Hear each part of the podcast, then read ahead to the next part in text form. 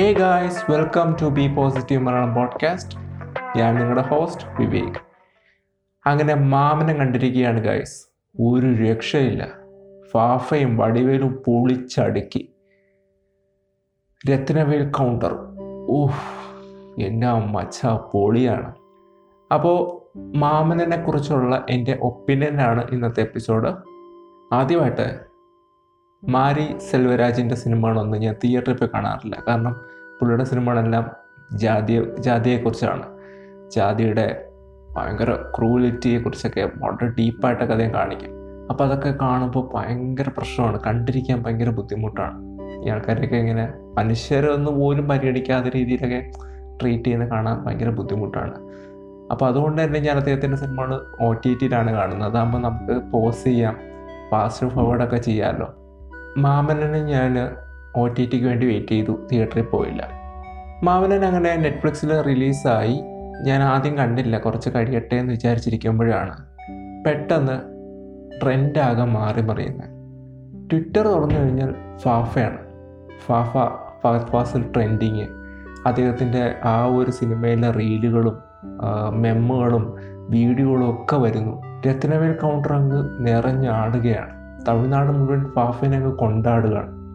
എന്താ സംഭവം എന്ന് എനിക്ക് മനസ്സിലായില്ല. കാരണം മാമനൻ എന്ന സിനിമ ഇറങ്ങിയ സമയത്തൊക്കെ നമുക്കറിയാം എന്ത് സിനിമയാണെന്നറിയാം, ഫാഫയാണ് വില്ലൻ എന്നറിയാം. പക്ഷേ ഫാഫയെക്കുറിച്ച് ആരും പറഞ്ഞു കേട്ടില്ല. എല്ലാവരും പറഞ്ഞത് വടിവേലുവിൻ്റെ അഭിനയം അദ്ദേഹം ഞെട്ടിച്ചു കളഞ്ഞു. സത്യമാണ്, വടിവേലു ഞെട്ടിച്ചു കളഞ്ഞു. അദ്ദേഹത്തിൽ നിന്ന് നമ്മൾ പ്രതീക്ഷിക്കാത്തൊരു പ്രകടനം ഈ സിനിമയിൽ കാണാൻ പറ്റി.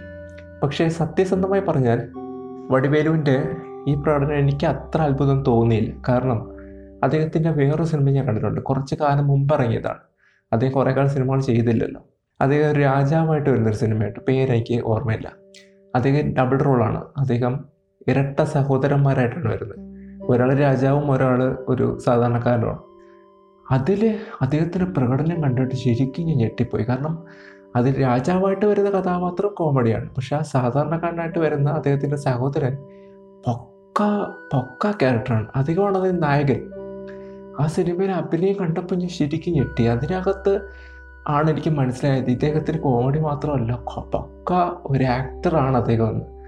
അത് ഞാൻ ഒരുപാട് പേർക്ക് റെക്കമെൻഡ് ചെയ്തിരുന്നെങ്കിലും ആരും കാണാൻ തയ്യാറായില്ല. കാരണം വടിവേലുവാണോ നായകൻ എന്നാൽ വേണ്ട എന്ന് പറഞ്ഞിട്ട് ആൾക്കാർ കണ്ടില്ല. പക്ഷെ അത് കണ്ടപ്പോൾ എനിക്ക് മനസ്സിലായി, അന്നേ എനിക്ക് മനസ്സിലായി അദ്ദേഹം പൊക്ക ആക്ടറാണെന്ന്. അതുകൊണ്ട് തന്നെ ഇത് കാണുമ്പോൾ എനിക്ക് വലിയ അത്ഭുതമില്ല. പക്ഷേ ഓഫ് കോഴ്സ് അദ്ദേഹത്തിൻ്റെ റേഞ്ച് ഭയങ്കരമാണ്. ഈ ഒരു ക്യാരക്ടറിന് അദ്ദേഹം പക്ക ചെയ്തിട്ടുണ്ട്. സ്പോയിലർ അടിക്കുമെന്ന് തോന്നിയോണ്ടാണ് ഞാൻ പെട്ടെന്ന് കയറി പടം കണ്ടത്. പടം കണ്ടപ്പോൾ ഫാഫ ഇളക്കി മറിച്ചിരിക്കുകയാണ്. ഫാഫയും വടിവേലുമാണ് ശരിക്കും ഇന്നത്തെ നായകൻ, ഫാഫ വില്ലനുമാണ്. പക്ഷേ മാരി സെൽവരാജിൻ്റെ സിനിമയുടെ കണ്ടിട്ടുള്ളവർക്കറിയാം, ഒരു സ്ലോ പോസാണ്, പതുക്കെയാണ് പടം പോകുന്നത്. മാറി അതേ രീതിയിൽ തന്നെയാണ് പടം എടുത്തിരിക്കുന്നത്. പക്ഷേ ഫാഫ വരുന്ന സീനുകളുണ്ടല്ലോ, ഇലക്ട്രിഫൈ എന്നൊക്കെ പറയത്തില്ലേ, പൊരിയാണ്, നമ്മുടെ ഒരു തീ പിടിക്കുന്ന പോലെ. പുള്ളി വന്ന് പൊളിച്ചെടുക്കാൻ പോവുകയാണ്. പുള്ളിയുള്ള സീനുകളൊക്കെ ഭയങ്കര ഫാസ്റ്റാണ്. ഒരു പ്രത്യേക എനർജിയാണ് ഫീലിന്. ആ ഒരു പുള്ളിയുടെ സീൻ, ആ ഒരു സ്ക്രീൻ പ്രസൻസ് തന്നെ നമുക്ക് ഭയങ്കര എനർജി തരുന്നുണ്ട്. എനിക്ക് തോന്നുന്നു അതാണ് ഈ പടത്തിൽ തമിഴ്നാട്ടിൽ ആകെ കയറി കൊളുത്തിയെന്ന് തോന്നുന്നു. പിന്നെ മാരി സെൽവരാജ് ഫാഫയ്ക്ക് ഒരുപാട് സ്ക്രീൻ പ്രസൻസ് കൊടുത്തിട്ടുണ്ട്. അതുപോലെ വളരെ ക്ലോസ് ക്യാമറ ആംഗിൾസ് കൊടുത്തിട്ടുണ്ട്. അതിനകത്തൊക്കെ ഫാഫയുടെ ഇമോഷൻസ്, അദ്ദേഹത്തിൻ്റെ മുഖഭാവങ്ങൾ ഒക്കെ കൃത്യമായി എടുത്തിട്ടുണ്ട്. ഇതെല്ലാം ഫാഫ എന്ന നടനെ നമുക്ക് കാണിച്ചു തരുന്നുണ്ട്. പക്ഷേ മലയാളികളായ നമുക്ക് ഫാഫയിൽ നിന്ന് ഇതൊക്കെ നമുക്കറിയാം. അദ്ദേഹത്തിൻ്റെ എത്രയോ സിനിമകൾ നമ്മൾ കണ്ടിട്ടുണ്ട്. സോ അത് വലിയ പുതുമയല്ല. എന്നാലും മാരി സെൽവരാജിൻ്റെ ഈ സിനിമയിൽ ഫാഫയെ കാണുമ്പോൾ ആ സീനുകൾ ഭയങ്കരമായിട്ട് എനർജറ്റിക്കാണ്. മാരി സെൽവരാജിൻ്റെ മേക്കിങ്ങിൻ്റെ രീതിയാണ്. മറ്റേ ഭാഗങ്ങളൊക്കെ സ്ലോ ആണ്, അദ്ദേഹത്തിൻ്റെ പൊതുവെ സിനിമ സ്ലോ ആണ്. പക്ഷേ ഫാഫ വരുന്ന സീനുകളൊക്കെ എനർജറ്റിക്കാണ്. പിന്നെ ഇതിനകത്ത് അധികം ആൾക്കാർ സംസാരിക്കുന്നത് ഫാഫനെ വെച്ചതാണ് അബദ്ധം, അദ്ദേഹത്തെ പോലെ ഒരാളെ വില്ലനാക്കി കൊണ്ടുവന്ന് പടം മൊത്തം ഫ്ലോപ്പായി എന്ന രീതിയിലൊക്കെ സംസാരിക്കുന്നുണ്ട്. ഇതിനെക്കുറിച്ചുള്ള എനിക്ക് പറയാനുള്ളത് ഇത്രയേ ഉള്ളൂ. മാരി സെൽവരാജ് വളരെ കൃത്യമായി ആലോചിച്ച് തന്നെയാണ് ഫാഫയെ കൊണ്ടുവന്നിരിക്കുന്നത്. യഥാർത്ഥത്തിൽ ഫാഫയ്ക്ക് ഈ സിനിമയിൽ ഭാഗമാകാൻ താല്പര്യം ഉണ്ടായിരുന്നില്ല. അന്ന് റിപ്പോർട്ടുണ്ടായിരുന്നു, ഇങ്ങനൊരു സിനിമയിൽ താല്പര്യമില്ല എന്ന് ഫഹ പറഞ്ഞിരുന്നു. എന്നാൽ മാരി സെൽവരാജും നമ്മുടെ നായകനായിട്ടുള്ള ഉദയനിധിയാണ് നിർബന്ധിച്ചത്, ഫാഫയെ നിർബന്ധിച്ച് ഈ സിനിമയിൽ. കാരണം അവർക്ക് ഫാഫ തന്നെ വേണമായിരുന്നു രത്ന വേൽ കൗണ്ടറിനെ അവതരിപ്പിക്കാനായിട്ട്. അതിന് കാരണമായത് നമ്മുടെ കുമ്പളങ്ങി നൈറ്റ്സിലെ ഷമ്മി ആയിട്ടുള്ള പെർഫോമൻസ്. അത് കണ്ടിട്ടാണ് അവർ ഫാഫയെ തീരുമാനിച്ചത്. അപ്പോൾ അവർ ഓൾറെഡി പ്ലാൻഡായിരുന്നു. എനിക്ക് തോന്നുന്ന എൻ്റെ ഒരു പോയിൻ്റ് ഓഫ് വ്യൂ ഇതാണ്, മാരി സെൽവരാജിനറിയാം വടിവേലുവാണ് നായകൻ, ഫാഫ വില്ലനും.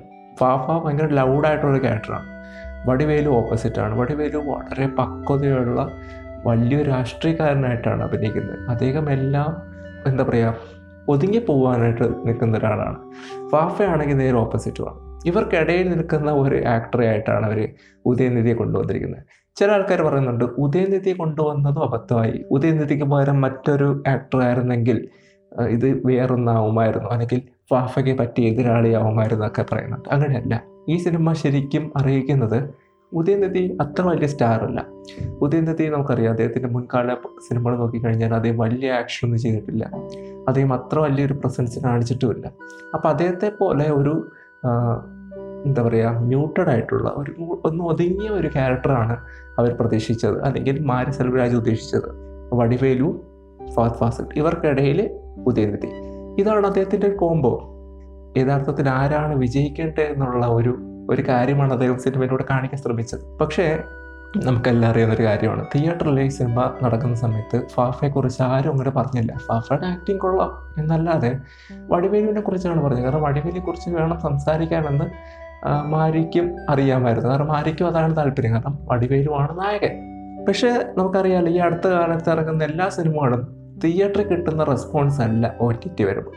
അതിന് ഏറ്റവും നല്ല ഉദാഹരണമാണ് നമ്മുടെ അടുത്തിറങ്ങിയ രോമാഞ്ചം. രോമാഞ്ചം തിയേറ്ററിൽ നല്ല കളക്ഷൻ നേടിയ ഒരു സിനിമയാണ്, നല്ല അഭിപ്രായമുള്ള സിനിമയാണ്. പക്ഷേ OTT കണ്ടപ്പോഴേക്കും പലരും പറഞ്ഞു ഇതൊരു ആവറേജ് പടമാണ് എന്ന്. അതാണ് വ്യത്യാസം. നമ്മൾ തിയേറ്ററിൽ കാണുമ്പോൾ കിട്ടുന്ന ഒരു എക്സ്പീരിയൻസ് അല്ല മിക്കവാറും നമ്മുടെ മൊബൈലിൽ കാണുമ്പോൾ. ഇത് തന്നെയാണ് മാമന്നൻ സംഭവിച്ചത്. തിയേറ്ററിൽ കണ്ടപ്പോൾ നമ്മൾ വടിവേലുവിനെയാണ് കണ്ടത്, ഫാഫയെ ഒരു ആവറേജ് പെർഫോമൻസ് ആയിട്ട് മാത്രമേ കണ്ടുള്ളൂ. പക്ഷേ OTT വന്നപ്പോൾ ഫാഫയുടെ പെർഫോമൻസിനാണ് നമ്മൾ കൂടുതൽ ഇമ്പോർട്ടൻസ് കൊടുക്കുന്നത്. അപ്പോൾ അത് പോയിൻ്റ് ഓഫ് വ്യൂ ആണ്, അത്രയേ ഉള്ളൂ. പക്ഷേ ഈ സിനിമ പറയാൻ ശ്രമിച്ച രാഷ്ട്രീയം അത് പരാജയപ്പെട്ടു എന്ന് തന്നെ പറയേണ്ടി വരും.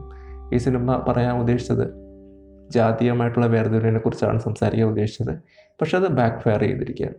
അത് മാരിയും സംബന്ധിച്ചിട്ടുണ്ടാവും. കാരണം വില്ലനായിട്ടുള്ള രത്ന വേൽ കൗണ്ടറിൻ്റെ ഒരു സ്പിൻ ഓഫ്, അദ്ദേഹത്തിൻ്റെ മാത്രം രത്ന വേൽ കൗണ്ടറിനെ നായകനാക്കിയ ഒരു സ്പിൻ ഓഫ് തന്നെ മാരിയോട് ആവശ്യപ്പെട്ടിരിക്കുകയാണ് ആൾക്കാർ.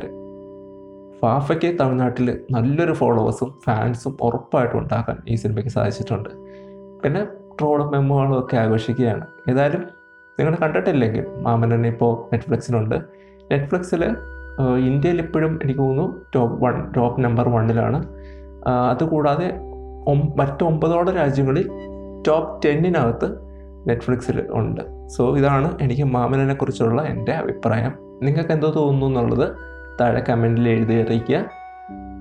അപ്പോൾ നമുക്ക് അടുത്ത എപ്പിസോഡിൽ വീണ്ടും കേട്ടുമുട്ടാം. This is Vivek signing out. Bye by.